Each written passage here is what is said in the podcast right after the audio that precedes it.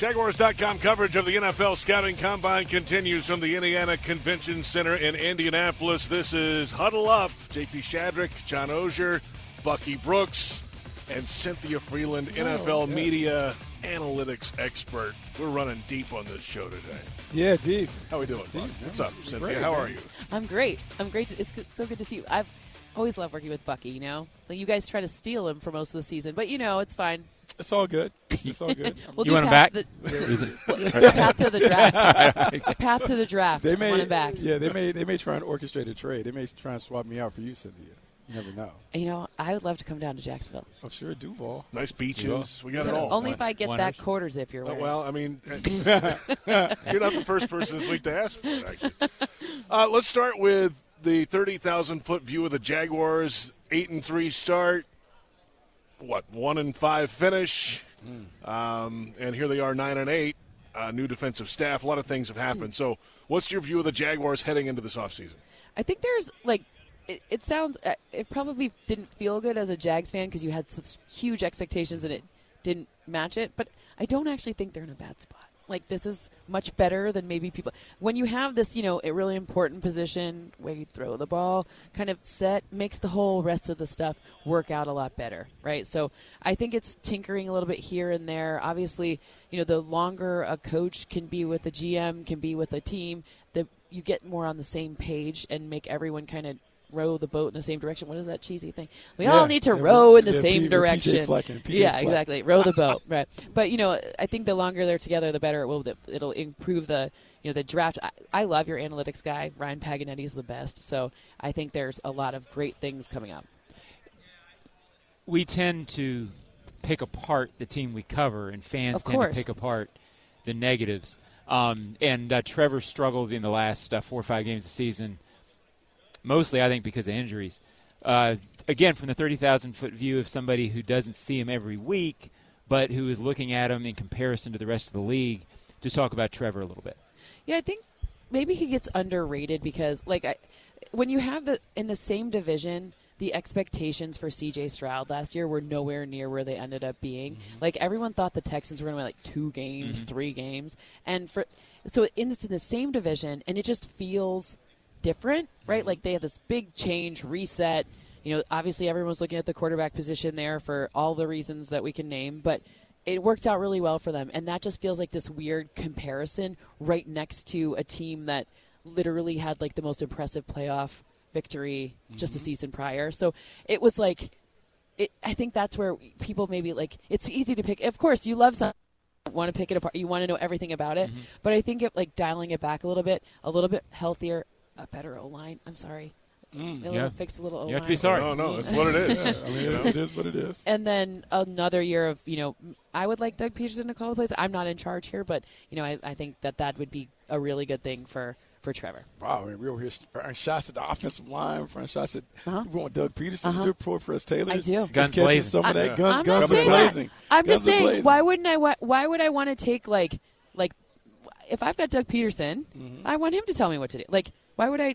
I, got what it, the Maserati. I don't know these I- like I- fancy I it. cars. I get it. am not driving the Prius. You know what I mean? Like I don't have, I'm, I'm not saying he's a Prius. I'm just trying to do a car analogy. But I, I, get- I get it. Um, so, in, in thinking about that, because you briefly talked about the landscape, like at quarterback, but Yep. in this division, we talk about three young quarterbacks, and then Trevor Lawrence is like the established quarterback. yeah, Tell he's the old man see. now. He is the old year. man. Yeah, right? So, like, let's let's let's talk about the quarterbacks in the Yep. division. Like, how does Trevor stack out with C.J. Stroud and Anthony Richardson and Will Levis? Like, how do you expect that to continue to play out?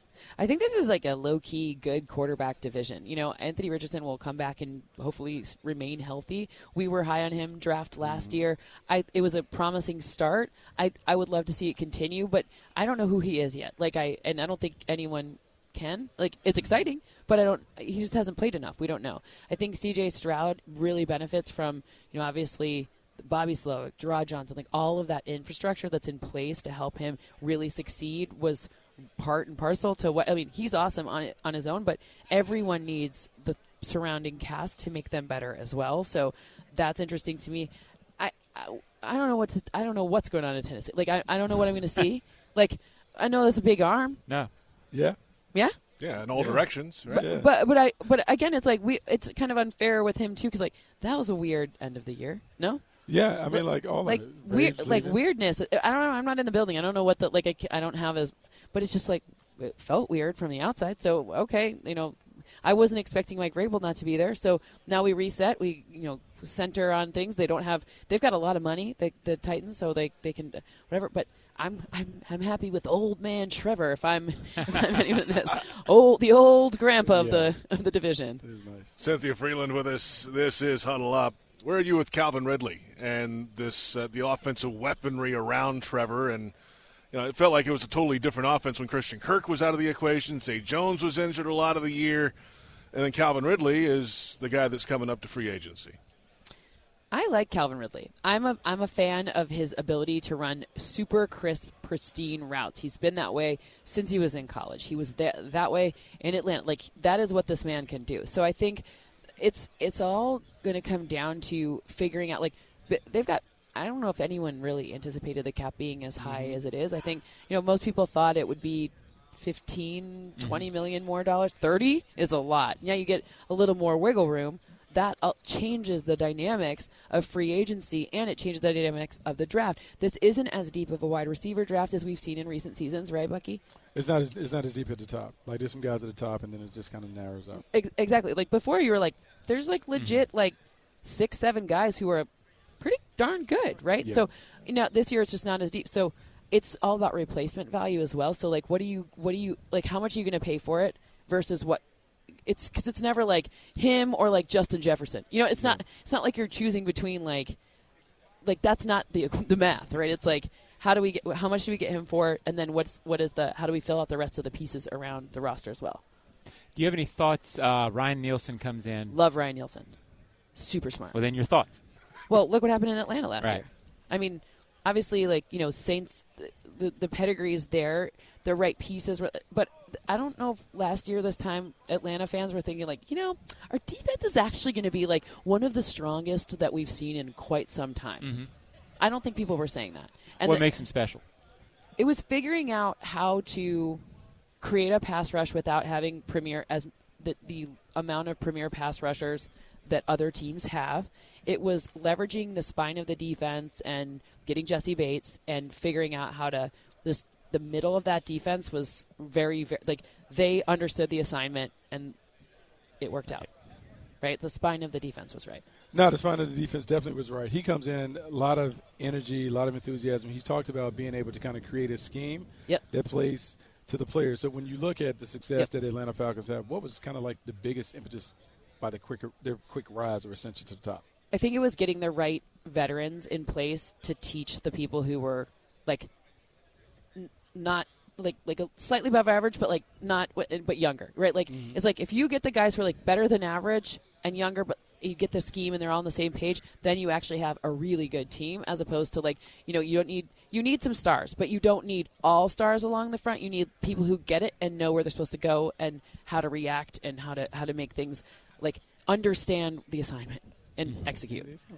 Cynthia, always great to see you. Uh, you're a Good to see popular you. person here on Radio Row, so busy. you've got places to be and go. Oh, we, appa- we I- appreciate you taking the Well, I, time. I appreciate hanging out with you guys. I'm never too. Listen, I'm very popular, obviously.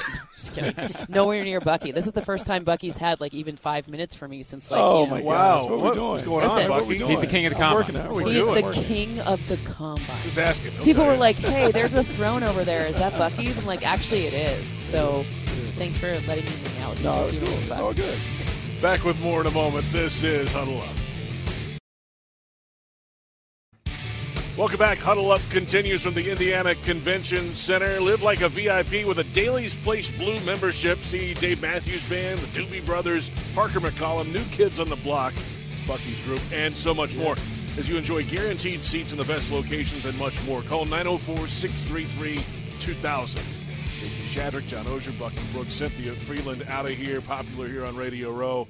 Uh, always good to get her thoughts on uh, where the Jaguars stand. And she's all about the defensive coordinator, Bucky. Yes. Yeah, look, I think that's the biggest move that was made in the offseason. Ryan Nielsen coming in to, I would say, upgrade the defense because for a while there at the beginning of the season, the defense was kind of carrying the team while the offense was going through its struggles. But now it's about the consistency. You talk about just eliminating some of the things that plague the team. So a better pass rush, a more consistent pass rush. We saw Travon Walker and Josh Allen have success. Need to find another pass rush to be able to uh, compete at a high level. And then in the secondary, what is going to be like the style that is preferred in the back end? Are they going to be an off team that plays soft coverage, keep everything in front, and then in the red zone they use tricks and gadgets to kind of keep people from scoring touchdowns? Or are they going to challenge people at the line of scrimmage? You heard Nielsen in his, his introductory presser talk about being nose to nose, taking away some of the easy throws, but not giving up the deep ball. Sounds great in theory, but can he get it done with his secondary as it's presently constructed? Yeah, everybody would like to do that, right? Yeah. But, I mean, so uh, does the personnel in your opinion, can it play that? Do they need to add it in the draft? Uh, how do they get there?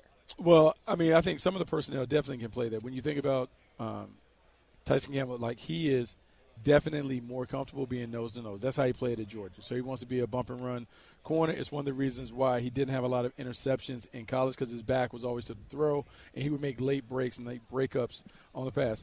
Darious Williams is one who is – really comfortable playing off, but he can go and challenge people nose to nose. I would think that maybe you bring in another corner because even though Antonio Johnson is slotted in to be a nickel, you still need to have more guys on the outside that can line up and play the style that they're talking about playing. I think the biggest uh, addition would be Kris Richard because as much as Nielsen will talk about what he wants to do, Kris Richard would be tasked with getting the secondary to be able to execute it at a high level had success back in his day with the Legion of Boom in Seattle, has done a really good job of developing people, young defensive backs throughout his tenure. Can he get this group to go from good to great? That would be the key to whether this defense plays at a high level. How tricky is it? Uh, draft, you know, in theory, you draft 17th mm-hmm. overall pick, draft a corner. And it's easy on paper to say, well, that guy comes in, he plays nickel, then he kicks outside to outside the next year. But my experience is nickel and outside can be different skill sets. So is it hard to automatically ask a guy that you think can be a starter long term outside to come in and be a nickel, which to me is a guy who has to have awareness, mm-hmm. all that stuff. Is that tricky? It is tricky. Um, you know, there are two ways to think about the nickel position. Normally, your best player – your most experienced player goes in the nickel because you have to deal with all of the stuff. You you're a half linebacker, half safety, corner, or whatever. So it, it requires you to know a lot about defensive ball, and so you want someone who has played a lot of snaps to kind of be in there. It's hard for a young player to jump in there, and so what you would do in a perfect world, one of those guys Campbell or Williams would kick into the slot. The new corner would come and play right corner because that's the corner that doesn't see as many throws. Okay. And then you're able to play that way. That's hard to see with what. Yeah, but but that's not yeah. how we're presently constructed. So you have to make a decision. Am I going to just draft the skill set? Am I going to draft someone who's very comfortable inside in the nickel, or is a situation where maybe we feel good about the starting lineup, where it's Williams, it's Antonio Johnson at nickel, it's Campbell. Draft a long-term situation because Williams and Campbell are free agents next year, have someone that can mm-hmm. come in maybe in the dime package when they go six defensive backs, let them get some experience so then next year they're ready to play as a full time starter at one of those outside spots. Hard to see a number 17 pick being a six uh, defensive he won't back. be a six. He won't be a six. He can. There, there, there are ways. there ways that you, there's ways you can rotate those guys okay. in. Big nickel, little nickel. You can change the configuration where you get enough snaps to justify – the pick. Yeah, it's a tricky spot though. It's, it's it is definitely a tricky it's spot because you're not drafting as an automatic starter. Yeah, as we're presently constructed, because the the other thing would be like, how do you move all the pieces around? Because Wingard has been a guy that's kind of floated around and done mm-hmm. some things. Some games he's the nickel, other games he's uh, the ornament atop the Christmas tree. A lot of it depends on how good do you feel about a. Can we get one of these guys to go inside and play? A lot of that to be determined in OTAs and those things, but the ornament atop the Christmas tree. Yeah, the, the that's deep, a new Bucky deep, is. No, the deep, the deep post player. Yeah, okay. like you got to be able to, you know, deep. the other, I think another, he just came up with that this week. I don't know. Uh, the other part of the conversation with Cynthia a moment ago was wide receiver and Calvin Ridley, and and to her point, and John, I know you've made a similar point before. I mean, if you give up a thousand yards and what eight touchdowns he had, mm-hmm. you got to find those numbers somewhere, and Are you confident you can find them on the current team? No, probably not, right? Mm-hmm. So you got to go out and find that somewhere. So from Ridley's perspective, he'll be one of, if not the top wide receiver in free agency if he goes to the marketplace.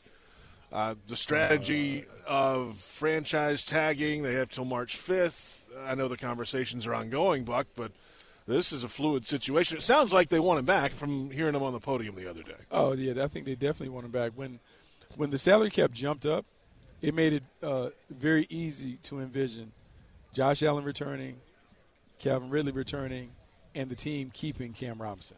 Before, when you think about it being only an, an addition of 15 versus 30, you didn't know what's going to happen. Now you can bring all those guys back, and I think it's necessary to bring Calvin back because what it's going to do is going to give you the continuity on the outside. We really didn't get a chance to see the much hype wide receiver core play together due to injuries. You would like to see what it looks like with Christian Kirk, Calvin Ridley, Zay Jones, and Evan Engram mm-hmm. on the field for significant games. Like if they With could play, Calvin having some chemistry yes, too. like like so. like two year. Like you would like to see how that works, and we talk about the the offense works best operating inside out with Evan Engram and Christian Kirk kind of setting the table, then Calvin having some, and Zay Jones filling in some of the gaps. You would like to see that play out. You would like to see this them have a, an entire offseason where Trevor Lawrence and those guys can have the continuity. So you have to figure out a way to get it done. And I think it's interesting that Trent said, "Don't worry about the draft compensation." That's right. because we can talk about second round pick, third round pick, or whatever. I do know this: if you have multiple twos, you can get the multiple threes, you can get the two back. You can trade away the two threes and get a two back if that's what you're worried about. And so that's not the thing. The main thing is you want to get Calvin done.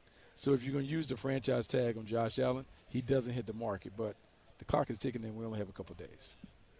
Clock's ticking. Clock's ticking. Top of the Christmas tree. Yeah, That's where it's ticking.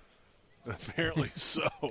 The ornament, the ornament atop the Christmas. tree. Yeah. Um, all right. And then, of course, quarterback play. Uh, Trevor Lawrence. Uh, of course, Doug Pederson was asked about that. He is the guy, and they've got to do a better job in situational football with him, kind of keep him on I would track. say I would say the lesson to be learned because coaches always learn from playoff experiences and those things. After watching the San Francisco 49ers have issues with the overtime rules, you will see a more concerted effort to talk to the team about all situations. Um, because a team may have lost a Super Bowl because they were unaware of some of the minor details, I would think that Doug Pederson will kind of pick up on that and say, hey, here's what we're going to do. We're going to make sure we explain all these situations to the team. We're going to talk to the team about red zone, goal, short yardage, when we can extend the ball over the line because we saw that come up in the playoffs right. and it cost the Baltimore Ravens. All of those things will now be talked about because you can't assume that just because a player's been in the league for some time that they know everything. So this will, not saying dumb it down, but you go back to high school and just make sure everything is clearly communicated so there aren't any uh, gray areas when it comes to how we play and what we want to do. Well, and if there's been an area where Trevor needs to improve, it's been that. Not that he's bad in situations, but uh, as a first, second, third year guy, he's still learning those situations. I think I, I think situation you could be. You could argue that some of that is uh, causes the fumbles. You know, knowing sort Yeah. of when to give up on a play, uh, sort of being a little more aware there. Uh, I don't think it makes him a bad player that he hasn't gotten through it yet because he's a young player. But as you move into fourth, fifth, sixth year, uh, those need to be more veteran guy things that he does. Uh, so far, it's felt like young guy a lot. Yes, and I will say this. Um, in looking at Pat Mahomes' continued development, everyone will talk about the talent. The best thing the talent that Pat Mahomes has done, he's also he's always retained the game changer thing, but he's become a, a better game manager. One of the reasons why the Kansas City Chiefs were able to go on is yes, his spectacular talent, but the way that he was able to change his approach based on the team that he had around him. When he had guys that were having problems catching the ball and the offense wasn't as dynamic, he learned how to play more small ball. Dink and dunk. They took care of the ball in the postseason. It is now challenging Trevor to understand the situation, but also understand what you have around him, the circumstances. Mm-hmm. Some games you have to step it up, other games dial it back because it, we're good enough to be able to win it because the defense is playing well. Just understanding all of those things comes with experience as he develops the expertise in being a franchise quarterback. All right. That's all I got. Anything else on the docket? Okay. No? Gotta go back Christmas. Yeah. Christmas Oh, tree got to put ornaments on. What a week. Nice to see you in person. Bob. Nah, man, it was great. It was great being there. Nice. Let's My do guys. it. Let's do it next week online. Okay, let's do it. Zoom call. Zoom call. It'll be a podcast only next week. Huddle up with Bucky Brooks, John Oehser, and JP Shadrick, our entire crew. Thank you for watching and listening to Huddle Up.